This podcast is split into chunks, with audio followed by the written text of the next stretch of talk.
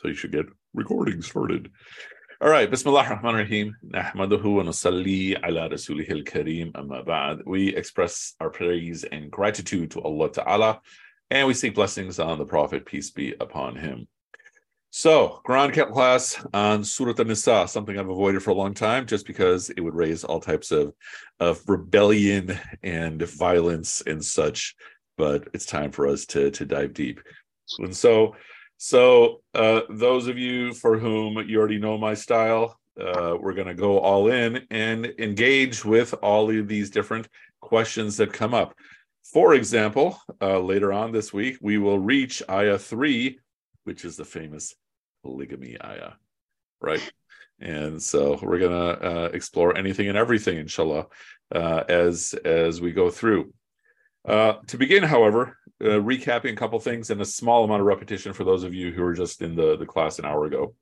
One point to think about is that most of the Quran is not prescribing behavior, yet much of this surah is prescribing behavior. If we go through Surah 2, only a small handful of commands out of nearly 300 ayahs. If you go through Surah 3, even a smaller number of commands out of 200 ayahs. This surah, however, has numerous commands, numerous recommendations on action. And as is relevant, we will explore them. But the bigger point being that much of the Quran is focused prior to action on thinking. And so to give you a map, this is all coming straight from the Hadith of Jibril.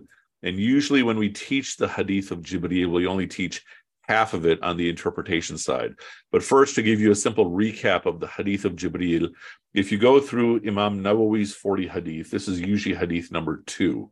And that's something you can Google on yourself. But the short version of the story is that the companions were sitting with the Prophet, peace be upon him. And one day this man enters and they don't recognize him, which means he's a traveler, but he has no marks of traveling. His clothes are spotlessly white. His hair is jet black. And so they're already perplexed, like, who is he? And then he walks through the whole crowd. He sits in front of the Prophet, peace be upon him, so close that it's as though their knees are touching. And then he starts asking the Prophet, peace be upon him, a series of questions. He asks, what is Islam? And the Prophet answers that. And then the man says, you are correct. And then we get confused. He's the one who asked the question to the Prophet. And then he's saying, you're correct. What is Iman? The Prophet answers, you're correct. What is Ihsan? You're correct. And then tell me about the hour, meaning the day of judgment. And the Prophet, peace be upon him, says, I don't know any better than you do. The questioned doesn't know any better than the questioner. And so he says, tell me signs that it is approaching. So the Prophet has a couple of his very famous prophecies that the barefoot naked shepherds will compete with each other to make tall buildings, meaning Dubai. And then he didn't say Dubai, but then that the woman will give birth to her master or to her mistress, which is basically American kids, you know, they're the bosses over all of us. Anyway, so then the man gets up and leaves. And then the Prophet asks Omar, do you know who that was? And he says, I don't know, meaning he says, Allah and the Prophet know better. And he says, that was Jibril. That was the angel Gabriel. He came to teach you your religion. That's the high-speed version of the story. In that, we have 6 plus 2 elements of the religious experience. And so when we're speaking of Islam, Iman, Ihsan, and then about the hour, we had answer 1. Professor, yes. Can you share your screen? Oh, snap. Thank you for reminding me. Thank you. Can you see the screen with, here, actually, let me just make it full size. Can you see the screen now? Yes, okay. So our answer 1, our answer 2, and then essentially there's a third part to all this. And so 3 and 3. So when we're speaking of Islam, Iman, Ihsan, these are the parts of the self. This is, Islam is the realm of the body. Iman is the realm of the mind. Ihsan is the realm of the heart. In terms of Islamic sciences, the realm of Islam, the realm of the body, is Islamic law. In terms of the Islamic sciences, Iman, the realm of the mind, is the realm of theology. In terms of Ihsan, the heart, that's the realm of Islamic spirituality, the way of the Sufis. Okay. And then we have the woman giving birth to her master relationships. And then we have the barefoot naked shepherds competing with each other to make tall buildings. We have society. But then overall, the hour, this is why I'm sort of putting it a little bit different, is about the end of the world. So think of these as the major components of a person or of the human experience. It's a little bit easier if I reverse the first three. So if we do heart, mind, body, relations, society, world. Good. This we're going to see a lot of over the course of this surah. Good. These different parts being addressed. Good. To put this further, the heart is the realm of your yearnings, which we would call your irada. All right, so we're in Arabic, it's also in Urdu and such. Your yearnings. The mind is the realm of your intentions, your niyya. The body is the realm of your action. Good. Your amal. The relations is the realm of your character. That's where you illustrate your character, right? In your, how you conduct your relationships, which includes your manners. Good. And then society gets into, and I'm using simple language for now, gets into institutions. And the world, the whole world, there isn't really a word for this. We're just going to call it the global system. And I'm writing these at different levels just for space, not for any other particular reason, right? So these are the different parts of the human experience. So transformation usually happens starting with the body first. This is why you have Islam, Iman, Ihsan. And the basic point being is that if your body is out of control, you're not going to be able to do anything else. And so a very common question that I ask students when they're in my office, depending upon whatever issues they're facing, anxiety, depression, loneliness, whatever, spiritual antipathy, one of the first questions is, what is your sleeping like? What's your diet like? What's your prayers like? With the fundamental implicit question being, what's the stability level of your life? Once that is stable, then you can get into getting the thinking straightened. And then when you get the thinking straightened, then you're in the realm where you can focus on the heart.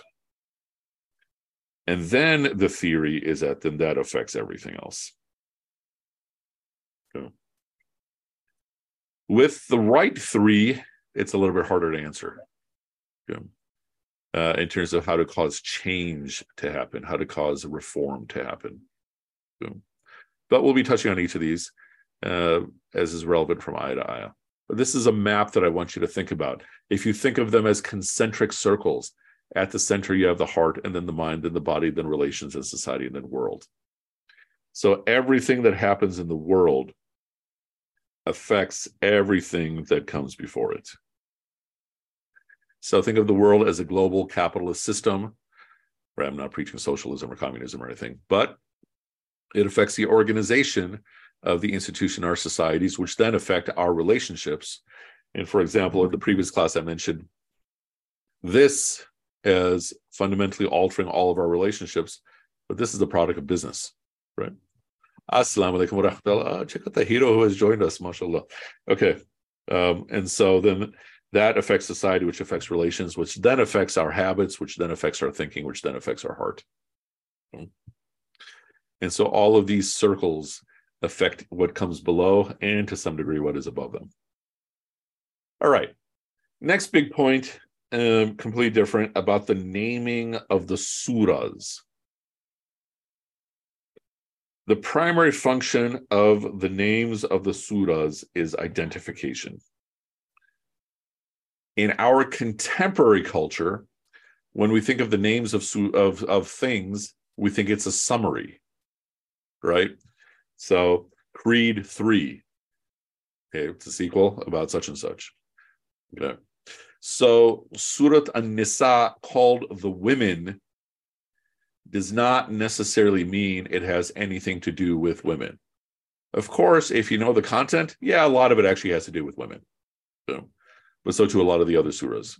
So, but when we say Surah 4, Surah An-Nisa, you know which surah I'm speaking about. Just like Surah Al-Baqarah, the cow, could be referring to one specific portion of a story that's about 5 ayahs long, about a quarter of the way in, or not. But that became the identifying element of the surah. So when you say Al-Baqarah, you know what I'm talking about.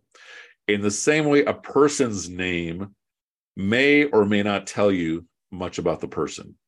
So if you see my name, you might assume that I'm a man. Is it going to tell you anything about my personality? Probably not. Maybe. Is it going to tell you something about my ethnicity? Well, it might give you a hint of a range of ethnicities that I'm from. May or may not tell you about anything about my religion or religiosity and such. Such is the case with the names of the surahs. Primarily, it is identification. So I'm cautioning you against thinking of the whole surah through the lens of women. But I'm also telling you not to do it either. Good. So basically, I'm saying don't make it a conclusion. Use it as a tool, as a hypothesis. But imagine the surah has a completely different name as well. Okay, so that has to do with the names. In terms of the histories of the surahs, you're probably familiar with the idea that there are surahs that are named as Medina surahs and Mecca surahs. And what this essentially means is that if you know the biography of the Prophet, peace be upon him, he's preaching in Mecca for 13 years, goes on the migration, the hijrah, goes into exile into what becomes Medina, where he is for another decade. Everything before the migration is considered to be Mecca, Meccan. Everything after the migration is considered to be Medinan. And most of this surah is Medinan. And Medinan surahs tend to focus a lot more on action. Meccan surahs tend to focus a lot more on faith. And again, for some of you, this might be Quran 101, but I want to make sure everybody's on the same page. So in the same way I mentioned a moment ago, much of this surah is focused on action. And even then, when we're looking at these passages, we're first going to look at what is the ontology of the ayah? What is the universe of the ayah? What is the conceptual picture that the ayah is giving us? This will make more sense as we go through it. As well as, okay, what is the ayah telling us to do? The first ayah alone will probably take us more than one session because this is a big ayah. A lot of these ayahs tend to be pretty big, pretty fat, which means that they'll give us a lot of material to through which to explore. And then other small things. This is one of the longest surahs of the Quran in terms of content. As you're probably aware, that the surahs, you have Al-Fatiha, which is pretty small, then you have big Al-Baqarah, and then they steadily start to shrink more or less until you get to the little tiny ayahs. The ordering of the surahs comes from the Prophet, peace be upon him, as instructed to him by the angel Gabriel. So, as well as the construction of the surahs in Muslim belief comes from the Prophet, peace be upon him, by instruction by the angel Gabriel, angel Jibril, with the basic point being that there is a wisdom in the order, some of which we're going to tap into. So, and not today, maybe in a couple classes, I'll give you a loose outline, at least a part of the surah itself. But first, I want us to dive in to the surah. So this is more just like the 101 type stuff in terms of just concepts to think about in the back of our minds as we're going through. Does anyone have any initial questions about any of this? Gabriel. Could you reiterate the first portion, the Islamic man is son, in those two contexts? So basically, this is all coming from the Hadith of Jibril, which I can pull that up really fast for all of you to see. If you go, for example, to sunnah.com and do Nawawi's 40 Hadith, it's usually the second Hadith. So right here, on the authority of Umar, and then this goes through the whole narration, so, which is often nicknamed the mother of Hadith, Ummul Hadith, and also nicknamed the Hadith of Jibril. And if you break down all the parts, we have Islam, Iman, Ihsan, and questions about the hour. 4 questions. So I mentioned it's 6 plus 2. I'll get into the +2 in a second. And so Islam is the realm of action. So let me add this just to help make it a little bit easier. Wait, I did down here. Yeah, never mind. So Islam is the realm of the body. Iman is the realm of the mind. Ihsan is the realm of the heart. When I put it in this order, reverse order, it makes a lot more sense with the rest of it. The order that's given is sort of the order of transformation. Okay. But if we redraw this as concentric circles, the center circle is the heart, is Ihsan. Then the circle around it is the mind, which is Iman. The circle around that is the body, which is Islam. The circle around that is your relationships, and around that is society, and around that is the world. And the outer circles influence everything that's in within. Is that what you're asking for, or any further questions, inshallah? It's good? Thanks. Okay, inshallah. Any other questions about anything at all? Alex, were you raising your hand or just stretching? Okay, yeah. There's a question in the chat. Uh-oh. Oh, snap. Thank you for doing that. Okay. Then you become, okay, let's see. Who named the surahs? In most cases, the naming of the surahs is reported to come from the Prophet himself, peace be upon him. In terms of that first generation, either the Prophet gave a name to the surahs, but that would usually be when the surahs have been mostly complete. The Sahaba would often, the companions would often know the surahs by the first few ayahs. So if you ask a little Desi kid, can you recite to me Surah Al-Ikhlas? They'll be like, what you talking about, right? Unless they, like this is Sunday school. But if you say, recite to me Qul Huwa Allahu Ahad, bam, right? And so likewise for the companions, they often knew the surahs more by the first couple of ayahs. But the names in most cases are believed to come also from the Prophet himself, peace be upon him. But if you look through the oldest copies of the Quran, you're not going to see it there. This is part of the transmitted living tradition. In the same way, you're not going to find a book from the first generation teaching you how to recite the Quran. You're taught how to recite the Quran by someone who is taught, by someone who is taught, by someone who is taught, going back to the Prophet, peace be upon him. Likewise, for the names of the surahs. Likewise, for how to pray, right? There's no manual on how to pray. There are hadith that lists how to pray, but even if you wanted all the hadith, you're going to have to go through about 100 hadith. But how'd you learn how to pray? From someone who learned from someone who learned from someone who learned from someone. So part of the living tradition is where you actually find the names of the surahs, yeah, as opposed in the primary oldest editions of the Quran. Any other questions about any of this? I have a question. Nadia. I don't know if this is off topic. You can tell me. And I think I heard you say when we talk about heart, mind, body, that transformation begins with the body, meaning actions, and then goes to mind and heart. Yeah. Is that the way it's always supposed to be? Because, sometimes when people convert, they'll say, don't focus so much on keeping all 30 fasts or learning how to pray correctly, let them understand the heart of the matter. Mm-hmm. So is that something that you just said during class, or is that just like a general rule? So think of it as a general rule, not an exclusive rule. And even in the context of a convert, there the instruction would be don't change anything, for which almost 0 converts in the history of conversion have ever listened to me. But the basic point being that the convert often wants to do everything. Okay. And there, the actual instruction of action is don't change anything right now. So it's actually Keep yourself the same. That's the action that they need to do. Hey, Ahant, what do you think about this? Very true. Zero converts have listened to you in the history of converts. Exactly, mashallah. So yeah, so generally, the general rule for transformation is emphasis on the body and then the mind, the heart. But it's actually going to be all three, you know, some amount of teaching, which is the realm of the mind, some amount of focusing on somebody's yearnings.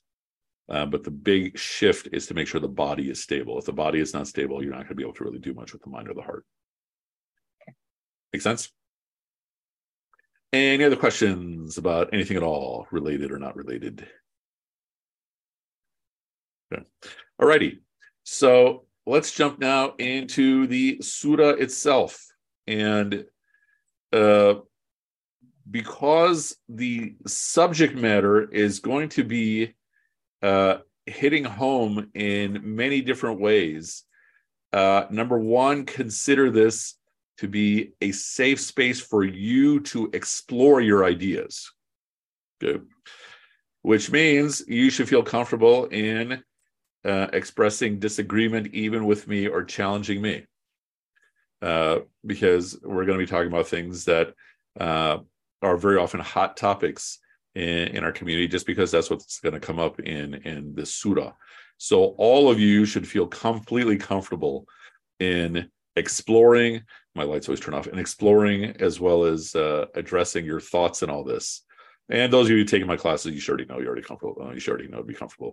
I'll be still spewing my nonsense, but and you know, my joy at saying the most inappropriate thing at the most inappropriate time possible. But for all the rest of you, feel free to engage. All of your comments will be taken seriously. I'm taking Kibria's comments seriously. I mean, so that's like big proof right there. Okay, having said that, let us jump into the first ayah. So you all see it on screen, right? You see my notes and the ayah itself? Okay, perfect. Okay, so... أعوذ بالله من الشيطان الرجيم بسم الله الرحمن الرحيم يا أيها الناس اتقوا ربكم. So, oh humanity, here one translation says men, another translation says men, another translation says mankind. Nas, we'll talk about. اتقوا ربكم, have taqwa with your Rabb. الذي خلقكم من نفس واحدة. He's the one who created you from one soul. وخلق منها, and from her, literally, but from it, zawjaha, from created from it its mate, wabatha, and spread from those two, rijalan kathiran wa nisa, so many men and women. Wattaqullah, and have taqwa of Allah. He is the one to whom you ask about the wombs. Inna Allaha kana alaykum raqiba, and Allah is over you watchful. So simple translation: O humanity, O mankind, O people, have taqwa of your Rabb. And we'll talk about that word. He's the one who created you from one soul, and from one soul created its mate, and then spread from them throughout the world all kinds of men and women, and then have taqwa. And look at the obligations you have to the wombs that bore you, and know that Allah is swift to, or as Allah is watching carefully over you. All right. So already right from the start, first point to consider with every ayah, when possible, is somebody being addressed? And if that person is being addressed, whom is it? So whom is being addressed here? In the first class, we said that the primary audience is the Prophet, peace be upon him, and then his generation, everyone else. In this ayah on its own, who's being addressed? Easy question. Anyone? You're welcome to speak. The people. Yeah, it's all humanity. And so sometimes it'll say, oh, you who believe. Sometimes it'll be, oh, people of the book. Sometimes it'll be, oh, children of Israel. Here it's all humanity. Okay. And the first thing that's being said is have taqwa. So an instruction is coming right from the start. Taqwa, as you can see here, is in some cases translated as fear. Have fear of your Lord. Better is to be on guard. We speak of fasting as the month of taqwa. It's not a month of fear. It's a month of being on guard. Fasting is literally walking taqwa. Because what are you doing when you're fasting? You're always conscious of the fact that you're fasting. And then if you forget, then you realize, you know, you're almost shaken back. Like if I'm drinking, you know, some water and then I remember, oh, I'm fasting. This is literal taqwa, to be in a state of on guard. What does that mean then in action? It means you're always being mindful of Allah. Boom. Why the translation of fear? This is more of a modern thing, but you do find historical roots to it. Because if you're on guard, you're kind of on watch. The word for taqwa comes from the same word that shield comes from. So you will often hear me translate this as shield yourself with Allah. But then, so we said a lot of this is about the universe or the ontology of each of these ayahs. So when we're speaking of taqwa, from the consciousness of shielding yourself, we're also making a statement about the nature of the world. What is that? How wants you to go further from taqwa? What does that mean? The world? No, I'm just writing. But what is the? What do you mean that to go further from taqwa? What does that mean? Like if the world pulls you away from God. Okay. So here we're saying essentially the same point you're making. The world is designed to hit you. That part of the design of this world is you'll be hit and hit like arrows. Okay. So think, for example, of whenever the last time was in your life where you were hit with a small or big struggle. I'm thinking of a moment literally this afternoon where I got this email from someone who always has something up their sleeve of something they want to do that's going to create a big headache in my world, right? None of you, it was not related to this class or anything. No, but the point is that part of the design of this world is you're going to keep having arrows thrown at you. And so the prescription as a prevention in advance is to have taqwa. And it's related to Sabrina's point that these arrows will also try to lead you away. So that's the first instruction of the entire surah. And this continues the point that I'm suggesting that as we go through this surah, as people in the contemporary era, with the content that we're going to go through, you're going to find yourself getting tested. Most of you have probably already in some capacity read through some or all of this surah before. And so a lot of these topics will be familiar, and they might open up some sensitive spots. So one of the things to try to embody is to have taqwa, which is essentially what, if we're being on guard with Allah, what does it mean deeper than that? You're having confidence that Allah is going to take care of you. Okay. You're having confidence that however chaotic life is going to be, or life may be for some of you right now, you're going to be okay. Life goes on. Okay.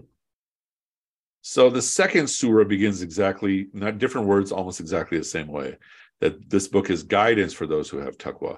And the third surah ends this way. So if we go to the end of surah 3,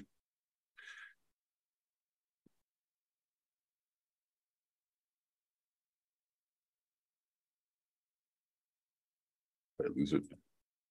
Oh, here it is. So the very end of the previous surah, O you who believe, so it's addressed just to believers, O you who believe, amanu, have sabr, persevere, and be the people of perseverance, and be ready, and have taqwa. Okay. The context of this ayah right here, the last ayah, is in between battles. They've already gone through one battle, and they're just being told, okay, be ready. Who knows when something else is going to come up. Okay, so be vigilant, be on guard. So this is a theme that recurs throughout the entire Quran. Khurum. So going to this ayah, so that says, oh, you believe, right? Yeah. And that's, oh, mankind. So there's a difference there. So that's being addressed to everyone. And we cannot see that in that context of Hadith, because Hadith says Islam, Iman, Ihsan. Mm-hmm. So, but that doesn't apply here because it is for everyone, whether who is in that category or not.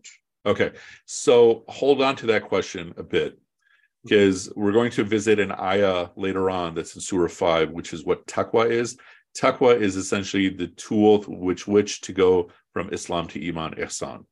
But the short version of what does it mean to go from Islam, Iman to Ihsan, you're getting closer and tighter in your faith. So imagine taqwa is holding a jacket around yourself to protect you from everything that can hit you. And as you make it tighter to protect you stronger, that's the equivalent of going from Islam to Iman to Ihsan. Make sense? But a person who doesn't believe on these things, right? Because it's talking here like, oh, mankind. Okay. So how that person understands that? Oh, okay, got it. I see what you're saying. You're asking more about that side. Here, what is the instruction then? It's telling, oh, mankind, you got to start believing. Okay. Right? That in the previous, it's, oh, you who believe, have sabr, be the people of sabr, be ready, and have taqwa. Here, effectively, what's being told is you have to start believing. So taqwa means you have to first understand what is belief or... Yeah, to make this point further, can you all still see my OneNote on the screen as I go between these screens? It's important that you ask this question so that I can explain further. Think of Iman, that which we speak of as your faith. Think of it as a precious jewel.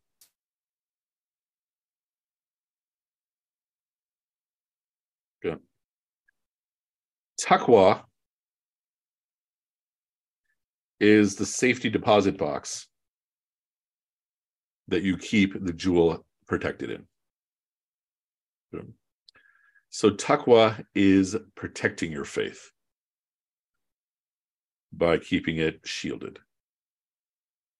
So when you're actually shielding yourself with the consciousness of God, so if I'm fasting and I'm avoiding eating and I'm remaining conscious of the fact that I'm eating, that I'm not supposed to be eating, what am I actually protecting? I'm actually protecting my faith, because my body is not going to be suffering by me eating. My body's going to be benefiting. Make sense? And so the call to taqwa for everybody is not merely a call to belief. It's a call not only to have belief, but to even protect your belief. It's a two-layer call. Any other questions? And by the way, if some of this starts seeming some conceptual and abstract, feel free to interject and ask for more explanation, you know, if anything doesn't make sense. Okay, so far so good. Any, Kibria? I think it also goes back to you're kind of protecting your most valuable asset, which is your, not just your faith, but this relationship that you have. It goes back to the relationship conversation, right? Your relationship with Allah subhanahu wa ta'ala. And I think like when you're protecting your iman, you're protecting that element of that connection, that love, because anything that the world will hit you in ways that if you're not protecting that, that's where it gets disrupted. Mm-hmm. What would be the word that you would use for your relationship with God, your relationship with Allah? I look at it as a mentor. Like, why not just Iman? It's hard to correlate, okay, maybe from a context point of view, but like, okay, I look at it as like friend and murabbi, someone like mentorship is really correlates with me a lot more. Okay, fair enough. I would still suggest consider thinking of Iman as the measurement of the strength of your relationship with God. Explore it. I'll be in trouble. Okay, all right. Okay, any other questions about all this so far? So we'll do a little bit more. I forgot to mention, usually these classes, the target is for them to go about 30 minutes or so. So, but we're blocking out an hour for people who have questions and such. Now, let's make this more fun. He created you from a single soul, and from it created its mate. Are any of you not thinking of Adam and Eve? Is this necessarily Adam and Eve? I'm not. What are you thinking of, Sabrina? Mahmoud. Can you please explain for everyone who is Mahmoud? My husband. Okay, she's saying that with a smile, right? You're saying that with a smile. Yes. Okay, good. Of course. So, there is the notion, there is an interpretation of these passages that you are created from your soulmate. So, and thus your soulmate and you in some pre-eternal state were all one. Good. And so this makes Sabrina's heart race with joy, right, when she thinks about this ayah. Okay. Any other thoughts? Anyone else think of anything else other than Adam and Eve? Wait, Sabrina, we're about to say something else. No, I'm good. What are we supposed to be thinking of? I mean, what we're supposed to be thinking is just the concept itself. That we were all created from one, and from one that mate. I had a teacher, he was an Arabic teacher. Some of you are going to laugh. He said, this is mitosis. Right. Those of you who know what mitosis is. Hey, Dania, please explain for everyone what is mitosis. Actually, this might be meiosis, not mitosis. But yeah, meiosis. Please explain to everybody what is meiosis. Just like the basic biology of reproduction. Like the taking of one cell and the mating of another, and then breaking that down into progeny. Mm-hmm. So this is the first point to consider. What specifically is being spoken about is not emphasized as important in this ayah. What then is being emphasized in this first sentence? That all of us have a common origin. Could be Adam and Eve. It could be Sabrina and Mahmoud. Yeah. But the basic point being that what's more being emphasized is the common origin as opposed to what the origin is. Next question. Especially in our era of gender versus sex, gender dysphoria and such, can we interpret anything in this passage about that topic? Yes or no, and why? Meaning, can I read this ayah or this first sentence of this ayah to say that there's only two genders? What do y'all think? Can you restate the overall question? Quickly? So the question is basically that, all right, in our contemporary era, we have a lot of conversations about gender. Okay. One, in terms of the context of gender fluidity, that, you know, a person may be not just one gender. And then on top of that, in the context of gender dysphoria, a person might be switching genders to what they actually are, and that your gender may not match your biological sex. Which, taking it to its further conclusion, the argument is that it's not just binary. Does this ayah negate that? From the context that I'm reading, it sounds like two. Okay. Because it says nafsin, which is one. Okay. Wahidatin, which literally means one. Okay. Wakhalaqa minha zawjaha, so, and it's mate. So okay. Mate is referring to two. Okay. Wabatha min huma, even using huma indicates two, because okay. If it was multiple, it would be minhum, which mm-hmm. would be more, three or more. Mm-hmm. Rijadan kathiran. Mm-hmm. So like my interpretation of this is two. Okay. Now that conversation on identity, though, I feel like is kind of separate. Okay. Because that talks about, I think that's more of a discussion of choice and freedom of choice versus. But besides that, without even taking into identity or gender dysphoria or anything, biologically, just chromosomally, there are 36 different genders. Okay. This is beyond my knowledge. I mean. Yeah, but the way that Dania is reading it, yeah, it does seem like this is negating that. Okay. And your thoughts? What if we read this as not negating? Does that work?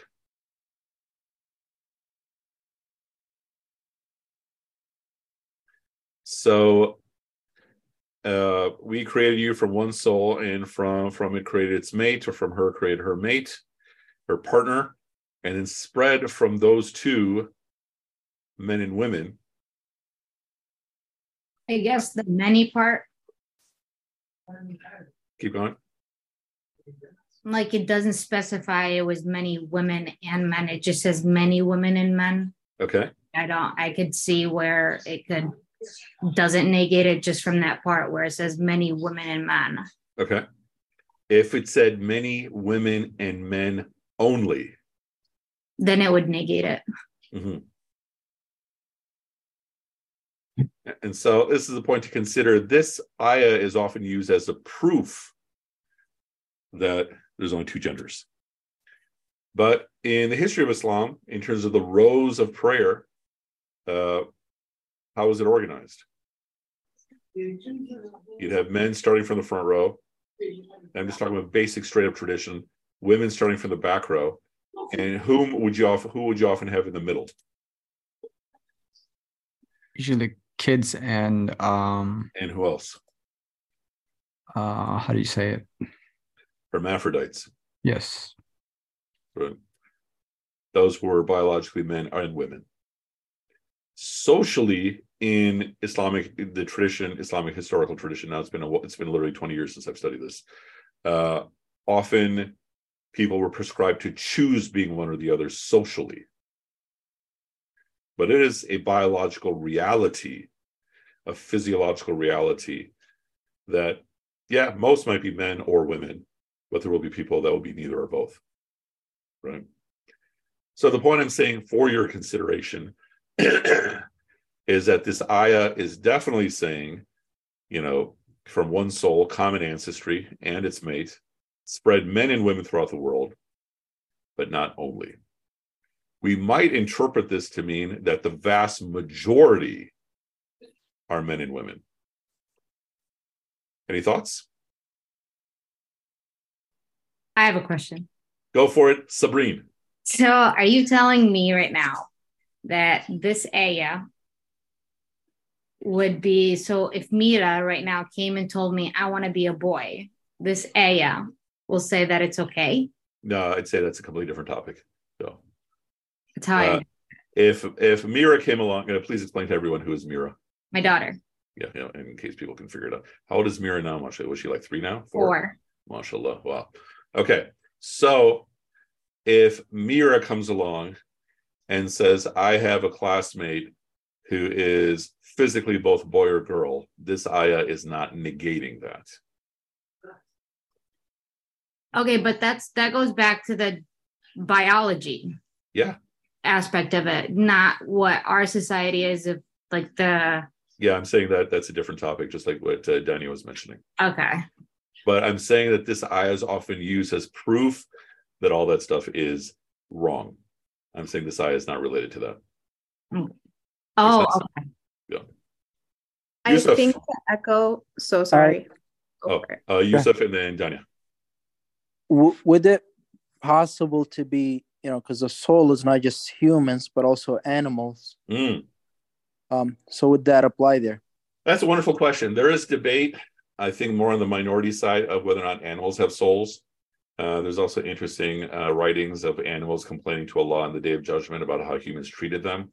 The majority opinion seems to be that only humans, maybe jinns, have souls, that animals may not necessarily have souls. How would we prove that? That I don't know. Even then, there's a hierarchy. There's among non-human beings, you have those that have no eyes. So think of like plants, and then think of animals that may not have discernible eyes, like crustaceans. And then you have those that have noticeable eyes. And then you have humans and such. But it seems as though the common opinion is that they do not have souls. They obviously have animation in life. Yusuf, what do you think? It's very interesting. I thought they did have a soul, but... Allah knows best. I could be wrong. Yeah. I'm sorry? I'm just thinking of, because this ayah can apply to all of Allah subhanahu wa ta'ala's creations, and out of his creations it may not be specifically for humans, whether it's pretty cool. Angels or jinn or animals and so on and forth, or there may be other creations beyond our knowledge that we may not have discovered yet. So are there creations beyond our knowledge? Most likely, other than angels, humans, and jinns, it's almost a definite yes. and there might be even things even beyond that. But perhaps, I mean, Neil makes the good point that she can't really imagine animals going to hell, right? You know, so animals in terms of their behavior, they're more like God's robots, not unlike how angels are God's robots. But hold on to that as a thesis and test it as you go through the text, either through the course of the class or on your own, to see if that works. And, inshallah, thank you. Yeah, absolutely, inshallah. And then someone else, Sara needs to know if cats go to heaven. Inshallah, your cat will go to heaven. Yeah. Ahant.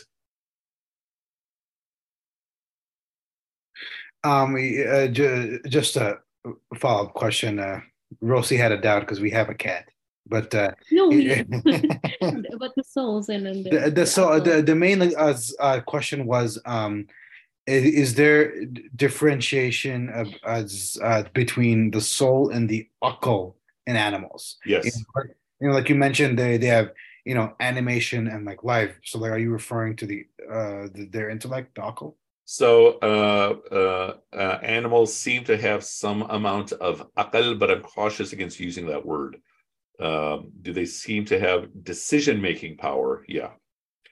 Aql is the general simple definition of aql, of intellect, is the knowledge of what is right and wrong and the ability to choose what is right and wrong. That if you do not have aql, then you're not held to account by Allah. So do animals seem to know to choose? Some animals do. Most might seem to. This is one of the things where the Enlightenment kind of shifted the conversation, where it was the view that humans... The distinction between humans and animals was aql, and I forgot what the Enlightenment did. It basically, that we had souls, and that animals had animals did not have souls, but we were. Oh, here. Let me. Sorry, I'm too many thoughts going through my mind. In the Enlightenment, we were rational animals. In the pre-Enlightenment, we were the animal of the rationals. So think of angels as rational. Think of jinns as having thinking, and then we were the animal form of them. But beyond that, I don't know. Same thing, hold it as a thesis for consideration, whether or not your animal has aql. But in Quran, Allah has a conversation with the bee, right? But let me come back to you in a second. Let me get to the other people first. Dania.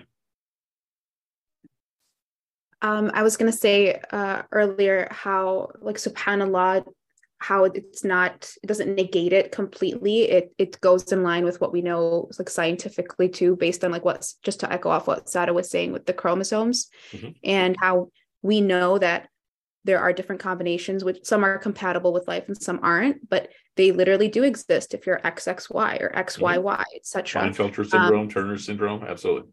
100%. Or, you know, those, like, individuals who go through different hormonal fluctuations, and, you know, during puberty they find out I'm actually the opposite gender, and I feel like that leaves room for all of these discoveries that we've made over the past 50 to 100 years, or actually wrote about it or understood it a bit more. So I think it's another, like, fascinating aspect, subhanAllah, of how inclusive the Quran actually is. Sure.